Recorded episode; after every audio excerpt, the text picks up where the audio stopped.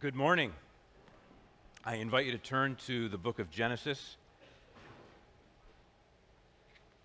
I'm going to ask you to follow along with me in various readings of Scripture this morning. And to begin with, I'm going to read some verses from the book of Genesis, beginning in chapter 13, verse 13, and then I'll tell you where to go next. Preached Genesis chapter 19, verses 1 through 29 about 7 weeks ago, and I'm not up here to re-preach that sermon, but I want the background of what was happening in Sodom to be fresh in your mind, because that's going to be the platform on which the rest of the sermon is built. So Holy Scripture says, beginning in Genesis 13, verse 13, "Now the men of Sodom were wicked, great sinners against the Lord." And then turn to chapter 18. Chapter 18, verses 20 and 21. "Then the Lord said," speaking to Abraham, "Because the outcry against Sodom and Gomorrah is great, and their sin is very grave, I will go down to see whether they have done altogether according to the outcry that has come to me, and if not, I will know." And then go over to chapter 19, verses 1 through 26. "The two angels came to Sodom in the evening, and Lot was sitting in the gate of Sodom. When Lot saw them, he rose to meet them and bowed himself with his face to the earth and said, 'My lords, please turn aside to your servant's house and spend the night and wash your feet. Then you may rise up early and go on your way.' They said, 'No, we will spend the night in the town square.' But he pressed them strongly, so they turned aside to him and entered his house. And he made them a feast and baked unleavened bread, and they ate. But before they lay down, the men of the city, the men of Sodom, both young and old, all the people to the last man surrounded the house, and they called to Lot, 'Where are the men who came to you tonight? Bring them out to us that we may know them.' Lot went out to the men at the entrance, shut the door after him, and said, 'I beg you, my brothers, do not act so wickedly. Behold, I have 2 daughters who have not known any man. Let me bring them out to you and do to them as you please. Only do nothing to these men, for they have come under the shelter of my roof.' But they said, 'Stand back.' And they said, 'This fellow came to sojourn, and he has become the judge. Now we will deal worse with you than with them.' Then they pressed hard against the man Lot and drew near to break the door down. But the men reached out their hands and brought Lot into the house with them and shut the door. And they struck with blindness the men who were at the entrance of the house, both small and great, so that they wore themselves out, groping for the door. Then the men said to Lot, 'Have you anyone else here, sons-in-law, sons, daughters, or anyone you have in the city? Bring them out of the place, for we are about to destroy this place, because the outcry against its people has become great before the Lord, and the Lord has sent us to destroy it.' So Lot went out, said to his sons-in-law, who were to marry his daughters, 'Up, get out of this place, for the Lord is about to destroy the city.' But he seemed to his sons-in-law to be jesting. As morning dawned, the angels urged Lot, saying, 'Up, take your wife and your 2 daughters who are here, lest you be swept away in the punishment of the city.' But he lingered. So the men seized him and his wife and his 2 daughters by the hand, the Lord being merciful to him. And they brought him out and set him outside the city. And as they brought them out, one said, 'Escape for your life. Do not look back or stop anywhere in the valley. Escape to the hills, lest you be swept away.' And Lot said to them, 'Oh no, my lords, behold, your servant has found favor in your sight, and you have shown me great kindness in saving my life. But I cannot escape to the hills, lest the disaster overtake me and I die. Behold, this city is near enough to flee to, and it is a little one. Let me escape there. Is it not a little one? And my life will be saved.' He said to him, 'Behold, I grant you this favor also, that I will not overthrow the city of which you have spoken. Escape there quickly, for I can do nothing till you arrive there.' Therefore the name of the city was called Zoar. The sun had risen on the earth when Lot came to Zoar. Then the Lord rained on Sodom and Gomorrah sulfur and fire from the Lord out of heaven. And he overthrew those cities and all the valley and all the inhabitants of the cities and what grew on the ground. But Lot's wife behind him looked back, and she became a pillar of salt. This is the word of God, and it is for our good. Let's pray.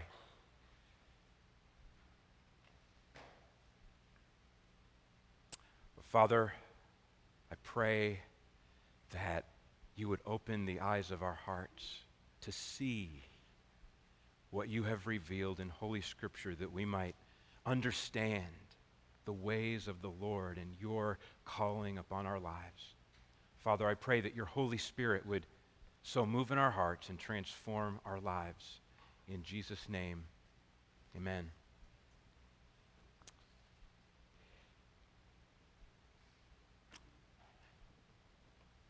I'm not here this morning to beat up on Sodom or to beat up on the world. I am here because God in his goodness has given us Sodom as an example for our spiritual instruction and for the transformation of our lives. And I didn't want to skip over this. Because it would be easy to go right on to the next chapter in Genesis chapter 20. But the reality is that in addition to the many references to Sodom in the book of Genesis, there are many other references throughout the Old and New Testament. And I want us to understand how Sodom is an example and a point of comparison that the Lord makes throughout the Bible in order to instruct us and to make us diligent in our walk with him. And so let's get right into it. The first thing I want you to see is that the Lord's judgment on Sodom serves as a pattern for future judgments, and it also serves as a preview for the final judgment. The logic is simple. If other nations follow Sodom's example of sinning, then they will receive the same kind of punishment that Sodom received. In Deuteronomy chapter 29, there's going to be a few passages I'm going to ask you to turn to, but I'll tell you that when I get there. Otherwise, you're going to be flipping all around again. So I'll let you know. In Deuteronomy 29, 16 to 28, Israel is warned that if it turns away from the Lord, then its land will be burned out. Quote, "An overthrow like that of Sodom and Gomorrah, Admah and Zeboim, which the Lord overthrew in his anger and wrath." Deuteronomy 29, 23. At one point in its history, Israel experienced a partial judgment that was compared with the judgment on Sodom. "I overthrew some of you, as when God overthrew Sodom and Gomorrah, and you were as a brand plucked out of the burning, yet you did not return to me, declares the Lord." Amos 4:11. Isaiah chapter 13 pronounces judgment against Babylon. "And Babylon, the glory of kingdoms, the splendor and pomp of the Chaldeans, will be like Sodom and Gomorrah when God overthrew them." Isaiah 13:19. Jeremiah chapter 49 pronounces judgment against Edom. "Edom shall become a horror. Everyone who passes by it will be horrified and will hiss because of all its disasters, as when Sodom and Gomorrah and their neighboring cities were overthrown, says the Lord. No man shall dwell there, no man shall sojourn in her." Jeremiah 49, verses 17 and 18. Zephaniah chapter 2 pronounces judgment against the Moabites and the Ammonites. "Therefore, as I live, declares the Lord of hosts, the God of Israel, Moab shall become like Sodom, and the Ammonites like Gomorrah, a land possessed by nettles and salt pits, and a waste forever." Zephaniah 2:9.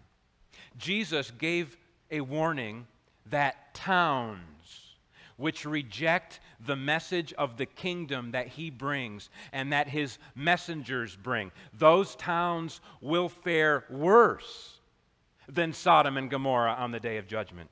Matthew chapter 10 says, Jesus says, "And if anyone will not receive you or listen to your words," he's speaking to his appointed representatives, If anyone will not receive you or listen to your words, shake off the dust from your feet when you leave that house or town. Truly I say to you, it will be more bearable on the day of judgment for the land of Sodom and Gomorrah than for that town. Matthew chapter 10, verses 14 and 15. And then in the next chapter, Matthew 11, it says this, "Then Jesus began to denounce the cities where most of his mighty works had been done because they did not repent. And Jesus said, and you, Capernaum," remember he spent a lot of time in Capernaum, "and you, Capernaum, will you be exalted to heaven? You will be brought down to Hades. For if the mighty works done in you had been done in Sodom, it would have remained until this day. But I tell you that it will be more tolerable on the day of judgment for the land of Sodom than for you." Matthew 11, verses 20 and verses 23 and 24. Let that sink in. The character of some of the unrepentant cities that Jesus visited and graciously ministered to in the first century were more spiritually corrupt than Sodom. And one of the implications of what Jesus taught in Matthew chapters 10 and 11 is that the judgment upon Sodom in Genesis chapter 19 was not the last judgment that Sodom will face. The judgment upon Sodom in Genesis chapter 19 is one example of a temporal judgment, an instance when God decides to enact judgment upon a person or a place or a people group in the here and now of this present world. But every people group will appear before the Lord on an appointed day of final judgment. And the Lord will judge the world, every people group and every individual according to his righteous standard. God will bring every deed into judgment with every secret thing, whether good or evil, Ecclesiastes 12:14. God will judge the secrets of men, Romans 2:16. The Lord will bring to light the things now hidden in darkness and will disclose the purposes of the heart, 1 Corinthians 4:5. The totality of all that you have done and failed to do, and the totality of all your motivations for what you have done and not done, will reveal your character such as it actually was. And if anyone's name is not found written in the book of life, he will be thrown into the lake of fire, Revelation 20:15. So that the destruction of Sodom ultimately serves as a preview of eternal destruction, which is what Jude teaches in his short little letter, verses 6 and 7. He wrote, "And the angels who did not stay within their own position of authority, but left their proper dwelling, he is kept in eternal chains under gloomy darkness until the judgment of the great day, just as Sodom and Gomorrah and the surrounding cities, which likewise indulged in sexual immorality and pursued unnatural desire, serve as an example by undergoing a punishment of eternal fire." Jude verses 6 and 7. As we are gathered here on this Lord's Day morning, we do so on the edge of eternity. Eternal fire need not overtake you on the great day of judgment.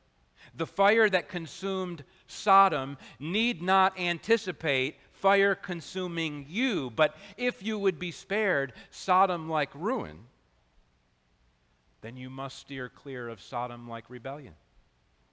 And so now, for the meat of the sermon, I want us to turn our attention to Sodom as a pattern of sin. So this is the second part of the message, that Sodom gives us a pattern of sin's growth. I better get something to drink.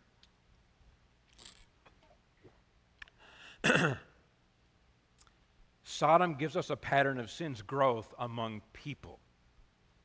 Sin is exactly what we do not want to grow, right? We want sin to be rejected, starved, and put to death. But when sin is left unchecked, it grows, and its external manifestations go from bad to worse. This is true at the individual level, at the familial and societal level, and also at the intergenerational level. Unless God's grace moderates or holds back the power and trajectory of sin, sin turns people and cultures and future generations into bastions of increasing ugliness and moral chaos. How in the world do you end up in a situation where all the men of Sodom are surrounding one man's house because they want to rape his guests? How do you end up there? Is Sodom just an atypical blip on the radar screen of a sane world? No, it is not. Sodom might just as well be Israel. And Genesis chapter 19 might as well just be Judges chapter 19. In those days, when there was no king in Israel, a certain Levite was sojourning in the remote parts of the hill country of Ephraim, who took to himself a concubine from Bethlehem in Judah. Judges 19, verse 1. We'll just leave the concubine part out of this. But it reads like Genesis 19. You know what happened? This Levite and his concubine made their way to the town of Gibeah in the land allotted to the tribe of Benjamin. An old man showed kindness to the Levite and his concubine, and he welcomed them into his house. Sound familiar? Lot's hospitality to the two angels. The evening of hospitality began pleasantly enough, and they washed their feet and ate and drank, Judges 19:21, and they were making their hearts merry, Judges 19:22. But then the spirit of the whoredom of Sodom was seen to be in Israel. The men of the city, worthless fellows, surrounded the house, beating on the door, and they said to the old man, the master of the house, "Bring out the man who came into your house that we may know him."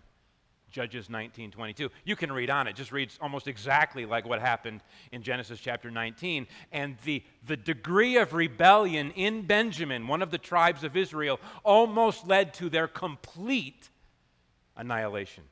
You can read about that in Judges 19, chapters 19 to 21. The similarity between the sinfulness of Sodom in Genesis 19 and the sinfulness of Benjamin in Judges 19 is striking, but it is not the only passage that reflects the scriptural reality that Sodom is a prototypical sin city. In Isaiah chapter 1, the Lord rebukes Judah, the southern kingdom. Do you know how the Lord refers to the people of Judah? This is how. "Hear the word of the Lord, you rulers of Sodom. Give ear to the teaching of our God, you people of Gomorrah." Isaiah 1:10. In other words, Judah's leaders are the spiritual equal of Sodom's rulers, and Judah's people are the spiritual equal of Gomorrah, which was destroyed in the same judgment that destroyed Sodom. God's covenant people were as pagan as the worst pagans. They proclaimed their sin like Sodom, Isaiah 3:9. Further, Judah's prophets paved the way for the nation's descent into Sodom-like corruption. Jeremiah 23:14 says, "But in the prophets of Jerusalem I have seen a horrible thing. They commit adultery and walk in lies. They strengthen the hands of evildoers so that no one turns from his evil. All of them have become like Sodom to me, and its inhabitants like Gomorrah." If you want to be a preacher who is popular with sin-coddling people, do not proclaim the necessity of repenting and turning away from evil. Lie to people by telling them that God promises peace to unrepentant people, just like the unrepentant preacher. This approach to ministry is very effective at spreading godliness throughout the land. In the prophet Ezekiel, we hear the astonishing assessment that Judah actually out-sinned Sodom. You understand that? "Not only did you walk in the ways of Samaria and Sodom, and do according to their abominations, within a very little time you were more corrupt than they in all your ways." Ezekiel 16, verse 47. Friends, fasten your seatbelts. It may well be the case that nations that throw away their godly heritage end up more corrupt than the pagans that never had as good a heritage in the first place. How did Sodom and Benjamin end up in the moral cesspool described in Genesis 19 and Judges 19? How did Judah end up equal to and worse than Sodom? How did Judah end up building the high places of Baal in the valley of the son of Hinnom to offer up their sons and daughters to Molech, Jeremiah 32:35. How did they end up sanctioning child sacrifices? How did our country end up like Judah and Sodom? How did our country end up thinking that aborting, drugging, and mutilating children and robbing them of their experiential innocence is a good idea that ought to be defended in the courts? How did we end up there? How did our country get to the point where public libraries are promoting filth? How did our country end up in complete moral chaos? Now, I've addressed this question before by walking through Romans 1. I'm not going to do that in great detail. I do want to summarize it, but then I want to go to the Old Testament, because I want you to see how the Old Testament teaches us how to understand the world and how it devolves into increasing sin. So here's a brief summary of Romans 1. By the way, I hope the sermon today encourages you to dig more deeply into the Scriptures for yourselves and looking at some of these passages and how they relate to each other. But in Romans chapter 1, verses 18 to 32, all of humanity's problems begin with ingratitude toward God and the refusal to honor God and acknowledge our indebtedness to Him. Romans 1, 18 to 23. This means that our most fundamental problem is irreverence and impiety. We turn away from God. We become infatuated with created things, including ourselves. Created things are good, of course, but they are not divine. But when we put created things in God's place, we essentially turn those created things into idols or God substitutes. And from that critical turning away, when humanity exchanges the truth of God and the glory of God for the glory of idols, God turns us over to increasing levels of judgment. First, God gives idolatrous humanity over to impurity, which includes heterosexual sexual immorality, Romans 1, verses 24 and 25. Second, God gives idolatrous humanity over to dishonorable passions, specifically homosexual desires, Romans 1, verses 26 and 27. Third, God gives idolatrous humanity over to a debased mind that expresses itself in a relentless array of rebellion and strife, Romans 1, 28 to 31. The simple refusal to honor God and give thanks to Him, Romans 1:21, if not corrected through repentance, inevitably leads to sexual, moral, relational, and cultural chaos, Romans 1:24 to 31. This is how Sodom, Judah, and America end up where they end up. They were irreverent, and they refused to repent of their irreverence. They refused to learn the fear of the Lord. And for such people, yesterday's mischief is never enough. False gods like Baal and Molech and their prophets of social engineering are always demanding higher levels of frenzied devotion. And wayward people are all too eager to oblige. Now, the logic of Romans chapter 1 can be seen in two Old Testament passages, and I want you to turn there. Turn to Deuteronomy chapter 8. While you're turning there, perhaps you might recall the context. In Deuteronomy chapter 8, the children of Israel are on the cusp of entering the promised land. The Lord had led them in the wilderness for the previous 40 years. In order to teach them the principle of humble dependence. Spiritual health is characterized by humbly depending on the Lord, by humbly depending on every word that comes from the mouth of the Lord, Deuteronomy 8:8-3. Humble dependence means humbly receiving all that the Lord provides and humbly obeying all that the Lord commands. With their 40-year wilderness training program coming to an end, they were about to enter the promised land, which Deuteronomy chapter 8 calls, look at it, Deuteronomy chapter 8, verse 7, a good land, a land of brooks, of water, of fountains and springs, flowing out in the valleys and hills, a land of wheat and barley, of vines and fig trees and pomegranates, a land of olive trees and honey, a land in which you will eat bread without scarcity, in which you will lack nothing, a land whose stones are iron and out of whose hills you can dig copper. How is Israel supposed to receive this gracious gift from the Lord? By enjoying the gift and thanking the giver. Next verse, verse 10. And you shall eat and be full, and you shall bless the Lord your God for the good land he has given you. What was the temptation that Israel would face? To forget the Lord in the midst of their prosperity. Look how the passage continues. Take care lest you forget the Lord your God by not keeping his commandments and his rules and his statutes, which I command you today.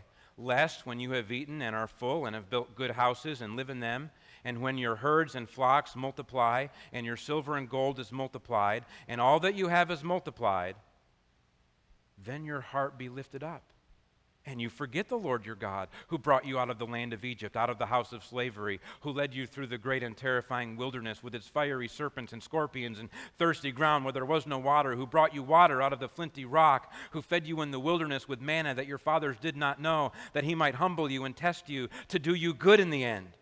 Beware lest you say in your heart, my power and the might of my hand have gotten me this wealth. You shall remember the Lord your God, for it is he who gives you power to get wealth, that he may confirm his covenant that he swore to your fathers as it is this day. And if you forget the Lord your God and go after other gods and serve them and worship them, I solemnly warn you today that you shall surely perish. The great sin envisioned in Deuteronomy chapter 8 is to mishandle the blessings that the Lord puts into your lap. He gives you bountiful resources and the capacity to turn the baseline resources into increasing wealth. He tells you to keep your eyes on him, walk in his ways, honor him with your wealth, enjoy the bounty. The great sin is to forget God, to become infatuated with all the stuff, and to become self-congratulatory and self-sufficient. The great sin is for the heart to become proud and lifted up and to forget God. Once that fatal step is taken, the door is open to untold evil. If you forget the Lord your God, Deuteronomy 8:19, it is inevitable that you will go after other gods and serve them and worship them. And as it turns out, these other gods will make shocking demands upon you. In Romans chapter 1, mankind mishandled its blessings. They had received the knowledge of God along with a beautiful world that reverberated with the glory of God. But their heart was lifted up. They forgot to honor God, and they became infatuated with all the stuff. In Genesis chapter 3, Adam and Eve mishandled their blessings. Instead of resting in all the bounty that God had provided and walking in fellowship with the Lord, they exchanged the promise of life for the lie that they could become their own autonomous little gods. It's not surprising, therefore, to learn that that is exactly the same trap that Sodom fell into. Sodom's problems did not begin with the attempted homosexual gang rape of Genesis 19. That's where they ended up. But where do their problems begin? Well, turn to Ezekiel chapter 16. Ezekiel chapter 16. After Isaiah, after Jeremiah, after Lamentations, a big 48-chapter book of Ezekiel. It tells us, it gives us insight into when and how Sodom began to go off the rails. Okay, after telling Judah that Judah's sin was worse than Sodom's sin, in Ezekiel chapter 16, verses 46 to 48, Ezekiel then goes ahead and identifies Sodom's sin. It's really important that you understand Ezekiel 16 and put it alongside Genesis 19. Look at Ezekiel chapter 16, verse 49. Behold, this was the guilt of your sister Sodom. She and her daughters had pride, excess of food, and prosperous ease, but did not aid the poor and needy. They were haughty and did an abomination before me, so I removed them when I saw it. Sodom's problems began where all humanity's problems begin, with pride, with the disposition to exalt ourselves and forget God. And notice that Sodom's pride is something that was ramped up in the midst of their prosperity. The three-pronged expression is that Sodom and her daughters had pride, excess of food, and prosperous ease. They had material abundance. They had multiplied wealth. They had leisure time. It was not wrong for them to enjoy their abundance. As Paul writes to Timothy, God richly provides us with everything to enjoy. 1 Timothy 6:17. And as the Lord instructed Israel in Deuteronomy chapter 8, Sodom should have enjoyed their abundance and honored the Lord who gave it to them. And when you honor the Lord who gives the abundance, you don't get proud and materialistic and selfish. After telling Timothy that God richly provides us with everything to enjoy, Paul immediately said that the recipients of such bountiful provision are to do good, to be rich in good works, to be generous and ready to share, 1 Timothy 6:18. But that is exactly what Sodom didn't do. Sodom was sitting proudly on an abundance of provisions, and she was smug and self-satisfied and indifferent to her poor neighbors.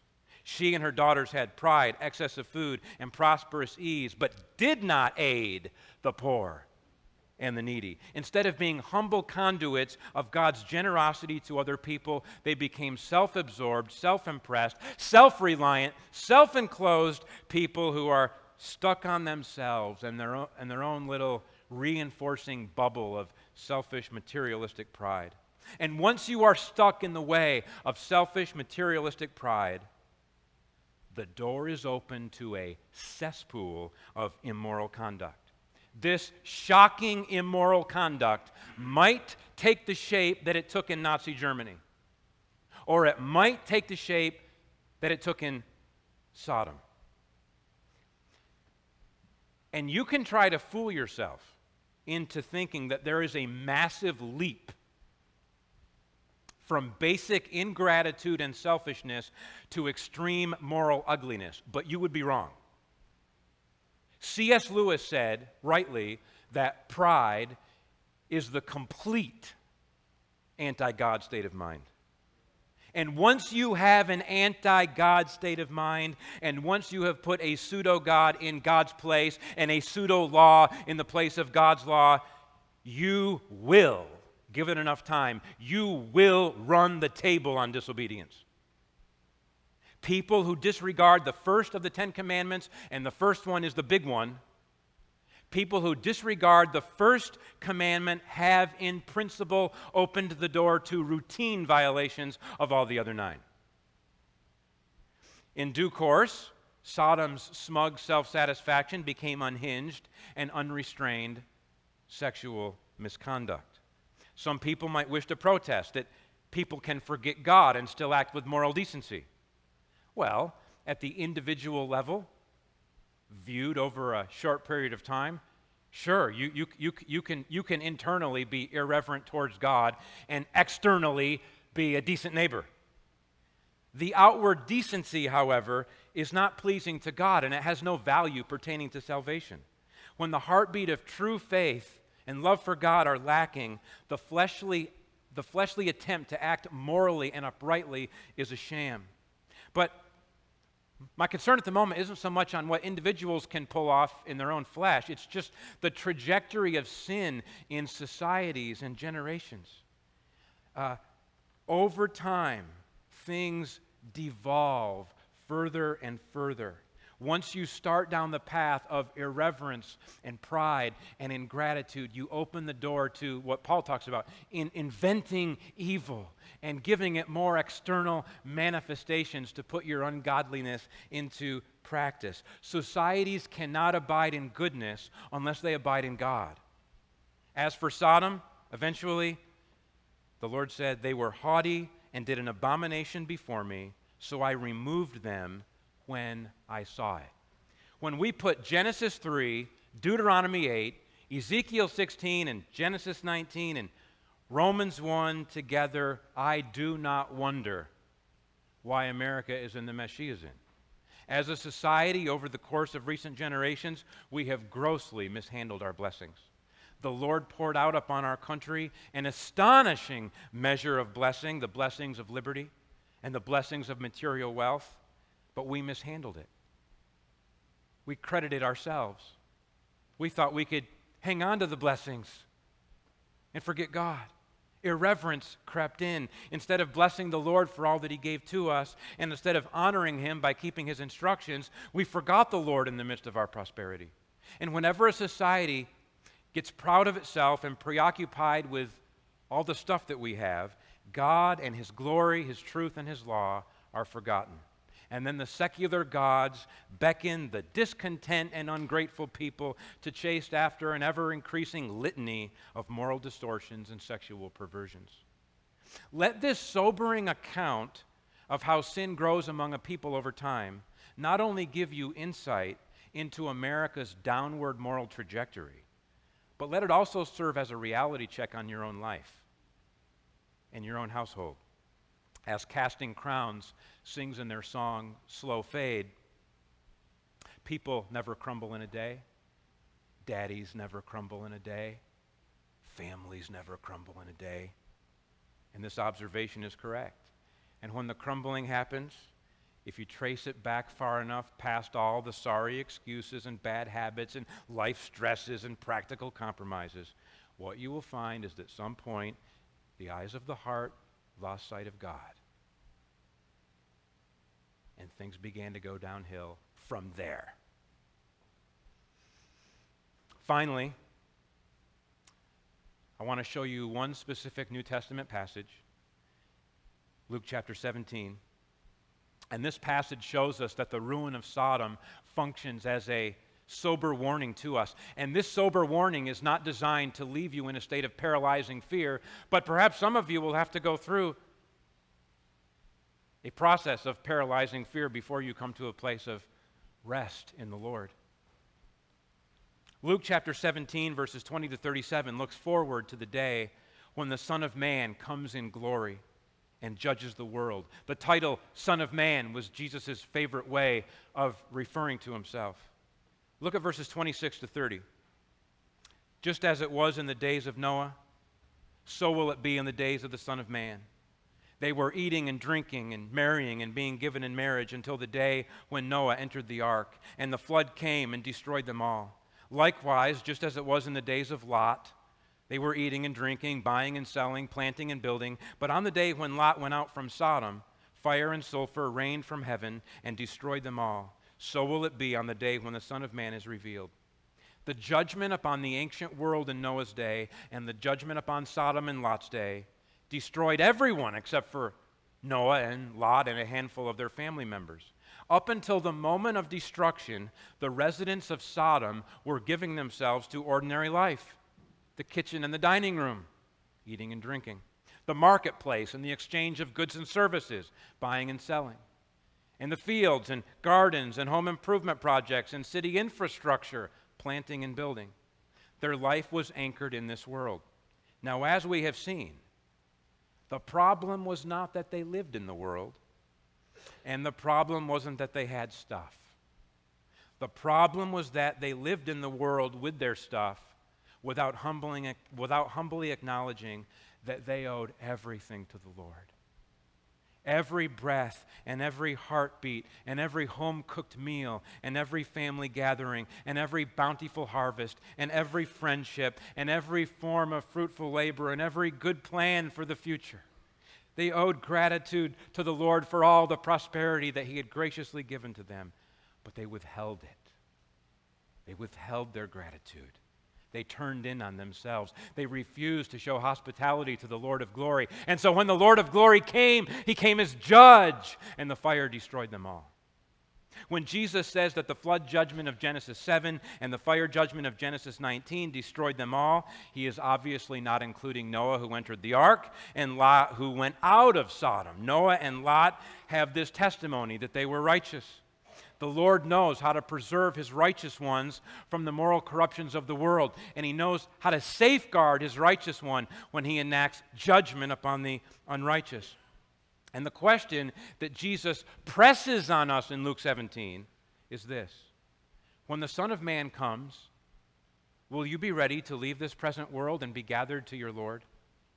Will you be ready like Noah and Lot? Or will you be so attached to the worldliness of the world that you can't imagine leaving it, which means that you will be destroyed when the Son of Man returns to judge the world? Let's continue on in the passage. Luke 17, verse 31. On that day, the day when the Son of Man is revealed, let the one who is on the housetop with his goods in his house not come down to take them away, and likewise let the one who is in the field not turn back. You see, if the high King of heaven is your treasure, then when he comes, you won't be preoccupied with your lesser treasures back in the house. If you know that your true and highest good is found in knowing him. Do you know that? Is that real to you? That your true and highest good is found in knowing him? If you know that your true and highest good is found in knowing him, then you are ready at a moment's notice to bid farewell to everything else and to be ushered into his glorious presence. But if the treasures of your heart are bound up with all the stuff back in the farmhouse, back in the business office, back in the bank, then you will turn back in order to get them, or at least attempt to turn back. No man wants to be separated from that which he holds most dear. All men are to be pitied who don't hold the Lord Jesus Christ and his kingdom of grace most dear. To give us an example of someone who turned back, Jesus refers to Lot's wife in the next verse, verse 32. Remember Lot's wife. That's a command. Remember Lot's wife. Like Lot, she left Sodom, but she turned back. Like the person who's unwilling to leave his stuff that is stored away back in the house, so Lot's wife was unwilling to leave her stuff that was stored away back in her house. She was unwilling to leave behind the life that she had in Sodom. Her life was bound up with the here and now of this present world, and she wanted to preserve the life that she knew in Sodom. Therefore, she looked back to gaze upon her heart's treasure back in the destroyed city. And thus she deserved to share in Sodom's destruction, and indeed she did. But Lot's wife behind him looked back, and she became a pillar of salt. Genesis 19:26. You see, there are two ways, and there are two corresponding outcomes. God in his goodness wants you to understand why the world is the way it is, and he wants you to know him.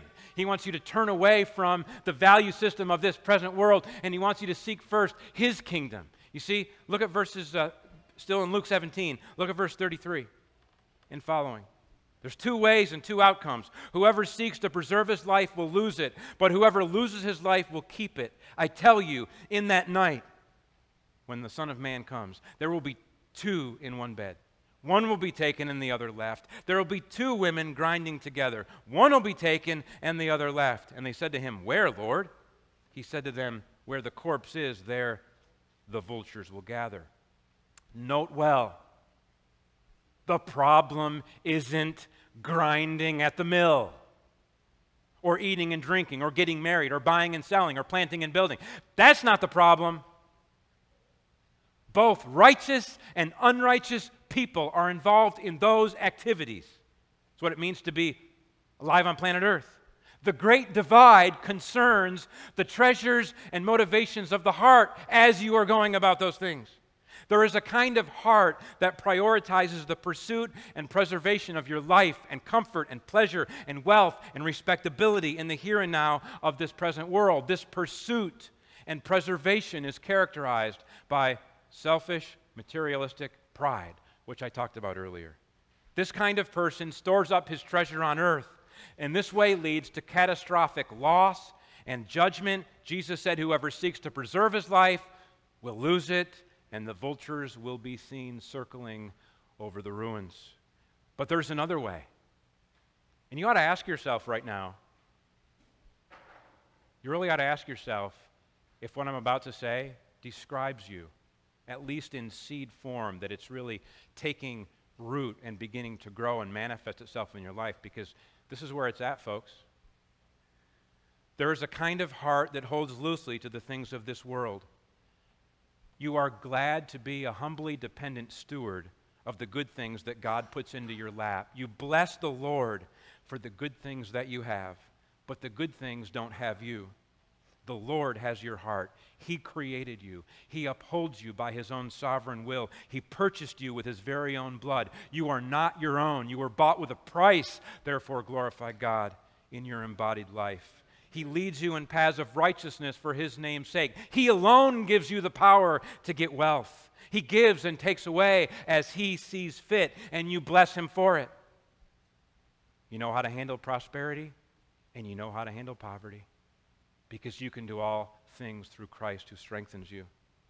Whether you have much or little, you utilize what you have in order to demonstrate your love for the Lord and for other people. You gladly lose your life for Jesus' sake and for the gospel's sake and for the sake of other people, that they also might be saved. You endure suffering in order to bring the message of salvation to a world under judgment. Unlike the people in Noah's day and Lot's day, who were busy at their tasks but clueless about the coming judgment, you are not clueless.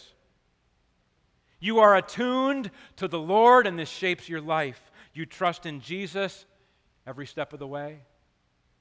And the revelation of the glory of Jesus on that final day will not come to you as an interruption in the course of your life. It will rather come to you as the appointed and glorious completion of the course of your life. And then you shall always be with the Lord, and so you long for that day to come. Whosoever loses his life will keep it, and his joy shall never end. Let's pray.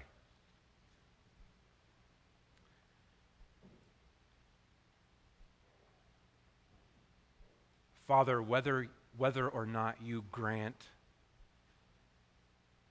a gracious spiritual awakening to our morally corrupt land, I pray for those of us who are gathered here this morning or listening online, this church family, and our friends who have visited us today. I pray that we would be found in Christ, that we'd be able to say, all I have is Christ. All I want is Christ. He's my all in all. All of my good comes from Him. I am His and He is mine. Father, I pray that this message would not just be information. I pray that it would live in our hearts, that we would be your holy people, transformed by your Spirit, walking in your ways, laying up treasure in heaven, pointing to this perishing world, pointing to the fact that there is a Savior, there is something better, there is a promised kingdom. Join us on the way. Father, I pray that you would do a mighty work in and through this church family. In Jesus' name I pray. Amen.